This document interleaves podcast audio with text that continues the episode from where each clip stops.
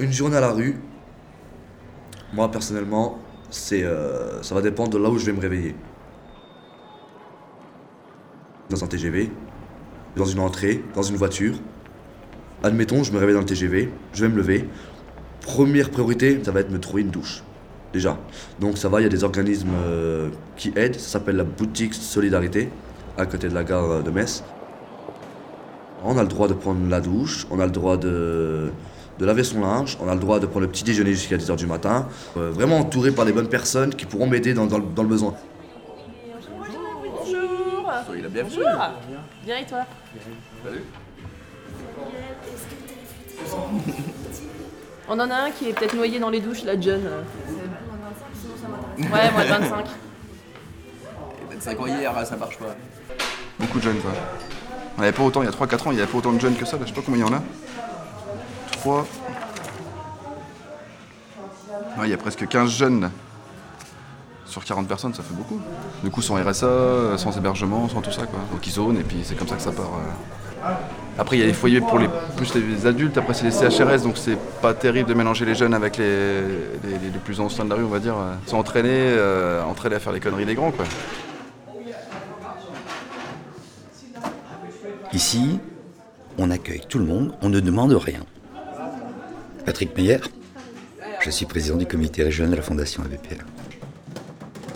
C'est quand le désir va être exprimé qu'on va commencer à travailler. Et on renvoie vers les services du département, vers les autres associations. Donc on est dans le puzzle, même si on est un tout petit peu à part du puzzle. Après, on marque les douches aussi. Oh, il n'y a pas grand-chose, là. 5 douches. Et les machines à laver. Maintenant, c'est payant. Avant, c'était gratuit aussi. Voilà. Mais c'est quoi le travail social ?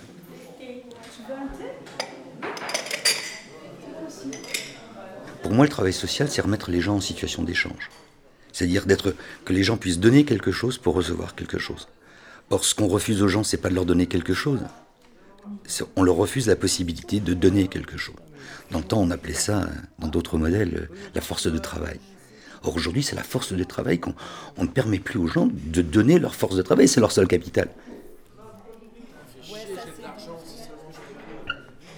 Deux tiers de la population, lorraine et française, à des ressources inférieures au plafond HLM. Et on se rend bien compte, là, de la fragilité de la population. Ici, en Lorraine, on est au 19e rang pour le revenu disponible brut par habitant. Et ça résulte de l'histoire. Ça résulte de l'histoire parce que il y a eu la sidérurgie, il y a eu les houillères, il y a eu le textile, faut jamais l'oublier, dans les Vosges. Et ce sont 3 gros pans de l'industrie lorraine qui ont disparu, littéralement disparu. Or, ces industries... Elle permettait d'avoir des emplois de basse qualification. Et c'est le fait de la disparition de ces emplois de basse qualification qui fait qu'il y a une fragilisation de la population terrible. Et il faut ne pas oublier non plus qu'en termes de logement, le textile, la sidérurgie et les houillères logeaient. Mon papa, il va bien ? Il travaille. Il travaille. Il en a marre du froid. Ouais, il bosse dehors. Ouais, il fait les poteaux électriques France Télécom. Sur un peu partout, quoi. Là, il est en Meuse pendant 3-4 jours. D'accord. Donc à chaque fois, il se tape la route pour rentrer le soir, pour voir le petit, parce que... Ah non, mais ça, c'est la rue. Tu rigoles, ils sont en caravane juste à côté de chez moi. Ah non, mais c'est pas l'hébergement, ça, hein, une caravane. Hein. C'est pas considéré. Ah bah putain, là, je préfère leur caravane que mon appart, gros. T'es sérieuse, là ? Gros, ils ont une putain de caravane, et je te jure, gros, ils ont 7-8 caravanes sur le camp. T'habites où ? Tu vois le match ? Ouais, non, mais chez Wisson. Non, mais chez Wisson, c'est mon cas, c'est l'un de mes secteurs. Je les vois tous les matins. Eh ben, tous les matins, 7h10, je les vois tous débarquer, tous. Ceux avec la petite, là ? Ouais. Quand tu longes le match, tu... Excuse-moi, il sort par les voies ferrées et tout, là, tu vois ? Ouais. Tu vois, et bien, après, j'ai jamais vu les caravanes. Mais est-ce que c'est considéré comme un hébergement ? Je sais pas, j'ai un doute, d'ailleurs. Eh ben, je sais pas, mais les caravanes, elles sont belles, en tout cas. Sérieux ? Tu sais, c'est celle avec les royales, là, tu sais, avec les bandes en couleur or, comme ça. Là. Ils ont des caravanes tip-top ? Ah, je te jure, tip-top, les caravanes. Gros, les caravanes, je te jure. Et quand on voit les morflets faire la manche. Gros, il a vu. Malheureux de parler comme ça, mais c'est la vérité. Merci. Il a vu mon appart, hein, je te jure. Franchement, j'ai. T'habites où, sans déconner? Au Sablon, juste à côté du match, moi. Ah, tout Sablon, c'est les apparts, c'est convenable quand même. Ah, ouais, c'est. Ah, je dis. Mon frère, il en louait une dizaine, hein, il y a quelques années en arrière. C'est ce que j'allais dire. Gros, mon appart, il est tip top, quoi. C'est un F2. Tu viens de me dire, tu préfères. Au niveau place, ils ont plus de place. Ah, d'accord, j'ai pas compris. Le petit, il est dans notre chambre avec le père, tu vois. On dort dans la même chambre. C'est pas bon, ça. Tu vois. Tu sais que c'est pas bon. Ouais, il a 4 mois, gros. D'accord. Bah eux, leurs filles, elles ont une chambre à elles toutes seules. Qui ? Les Roumains. Ok, mais tu as fait une demande pour un nouvel appartement. Ouais. T'es prioritaire, tu sais ça. C'est toi. T'as quel âge, toi ? 25. T'as 25 ans. Donc t'es accessible au foyer Amli, Blida et tout ça. Ah oui, merde, ça aussi c'est le problème. T'as les chiens, t'es dans la merde. C'est un choix. Moi c'est clair, je préfère rester crevé dehors avec mes chiens que de les laisser. Tu donnes un peu. Regarde, à Nancy, il y a un foyer, aussi qu'il y a 15 places et ils acceptent les chiens dans les chambres. Il n'y a pas d'éducateur, il y a juste un veilleur de nuit là-bas. Juste un veilleur qui tourne. Ils ont de très bonnes, t'as vu dans quoi ils dorment les chiens, dans un sous-sol, c'est insalubre, ils ont même pas de lumière, ça pue la pisse de chat, non je suis désolé, mon chien il dort pas là-dedans. Bah ouais, c'est mon enfant, c'est mon pote, c'est tout mon chien. C'est mon meilleur pote mon chien. Je m'en fous, t'as vu, je vis très bien de la manche. Je me fais un SMIC à la manche par mois. Non mais la manche ça marche, y'a pas de problème, ça je suis d'accord. Le seul inconvénient c'est que je dors dans une tente le soir. Autrement j'ai la belle vie. Ouais, j'ai déjà eu des apparts et tout. Mais après à chaque fois j'ai eu l'appel de la rue, tu sais. Non mais sérieux, j'arrive pas à rester enfermé. Ouais, j'ai pas mal zoné, j'ai fait toute la France, j'ai fait 3-4 fois le tour de la France. Alors j'ai fait il y a 15 ans une étude sur l'errance dans le centre-ville de Metz. Parce qu'on avait été frappé, pourquoi, malgré le fait que les services soient plutôt bien organisés, pourquoi les gens n'allaient pas vers les structures. Et on a découvert qu'effectivement, ils n'y allaient pas pour tout un tas de raisons, pour des conditions d'accueil, parce qu'ils ont du mal à se plier à une réglementation. Un SDF qui a une addiction à l'alcool, par exemple, quand il va rentrer dans une structure, on va lui interdire de rentrer une bouteille de vin. Eh bien, ça, il va être amené à le refuser. Et s'il peut ne pas dormir dans un centre d'accueil, eh bien, il va dormir dans la rue parce qu'il va pouvoir continuer à être accompagné de son litre de vin. Je m'inquiète, je crois que ta soeur, elle me fait la gueule. Ah bon ? Ouais. Elle me parle tout bien, elle est toute gentille et tout. Elle est d'accord avec tout ce que je lui dis.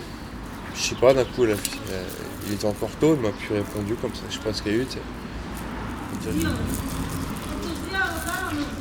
Ah bah, si ta soeur m'a fait ça, c'est vraiment dégueulasse. Hein, parce que je veux sortir avec toi, elle me dit oui, elle me fait des compliments, elle me fait ci, ça. Et si elle me zappe comme ça du jour au lendemain, c'est vraiment dégueulasse. Hein. Encore les ronds. Non, parce que je lui pose des questions pièges à ta soeur, ça lui plaît pas.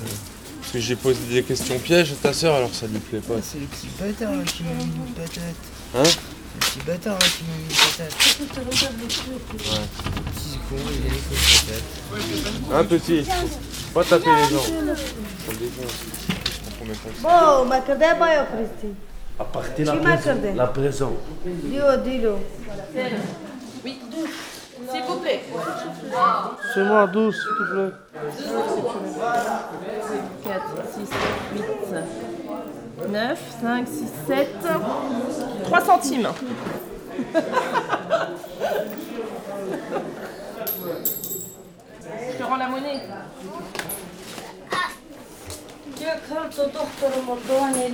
Non, c'est des chambons, ici. Et voilà. Ah, ça. Ouais. Et qu'est-ce qu'ils voulaient, la voiture de police ? Je cherche un mec de foyer. Ah ouais ? Et ils viennent souvent comme ça ? Ils sont gonflés, je trouve, de venir.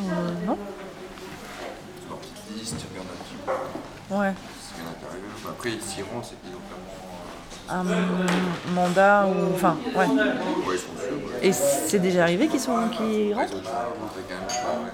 Ouais. Oui, ouais, plutôt là, tu peux rien dire, quoi, t'es obligé de.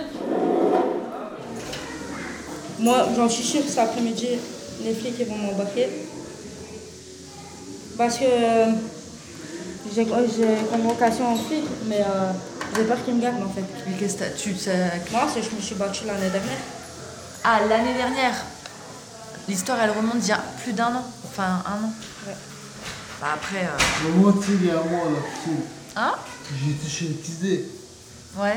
Et ils m'ont convoqué pour une affaire de 2009. 9, 10, 11, 12, ouais, 3 ans, bah oui. Franchement, si je passe au tribunal, je sais vraiment qu'il va pas me manger. Oui, mais est-ce que t'as d'autres affaires en cours ou pas? Pour les flics, c'était un meurtre prémédité que j'ai voulu faire. Il y a arme blanche et coups et blessures. Ah, ouais. Et t'es convoquée toute seule ou t'es avec quelqu'un? Comment ça? Bah, dans l'affaire. Bah, là, je sais pas. Ils vont pas dire.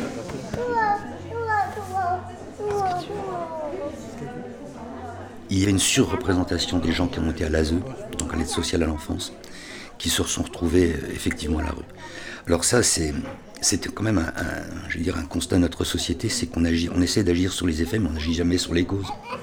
Sur les gens qui sortent de l'ASE, on sait qu'ils sont particulièrement fragiles. Qu'est-ce qu'on en fait ? Alors, ce sont des gens qui, en plus, qui ont un problème de structuration, je veux dire, d'intégration dans la société. Je veux dire, eux sont vraiment exclus. Mais si l'université ne permet plus de trouver un emploi stable, quid de tous ceux qui sont en bas de l'échelle? Bonjour, docteur. Bonjour. Ça va bien? Ça va. Ça va. Je vous ai vu une fois à Afrique. Sauver les rhinocéros et les éléphants, ouais. Et ça m'a fait le choc. Grâce à vous, maintenant, on sait qu'on est à l'abri de tout risque. Vous êtes bien gentil. Non, mais il n'y a pas de quoi. Je vous ouvre le bureau, docteur? Oui. Ils disent que... Allez-y, docteur. Prenez place. Ça a énervé, elle. C'est toi qui nous l'a énervé comme ça ou quoi? Arrête. Je paye 7,50, oui, je paye 7,50 tous les mois. Et maintenant, ils me disent que mon assurance, 7,50, ça ne prend pas les fraudes au chèque. Okay. On m'a prélevé 715 €. Et je dois encore 300 plus des intérêts. Un RMI, c'est insaisissable, c'est insolvable. Je n'ai pas eu 1 € ce mois-ci. C'est toute la société qui va mal. Aujourd'hui, si on prend le problème des jeunes, ben je crois qu'aux jeunes, on leur fait payer mes 68. On a créé ces catégories de pauvres, par exemple. Si vous regardez bien, on a créé des catégories qui ne permettent plus une action globale. La révolution, elle est difficilement possible aujourd'hui.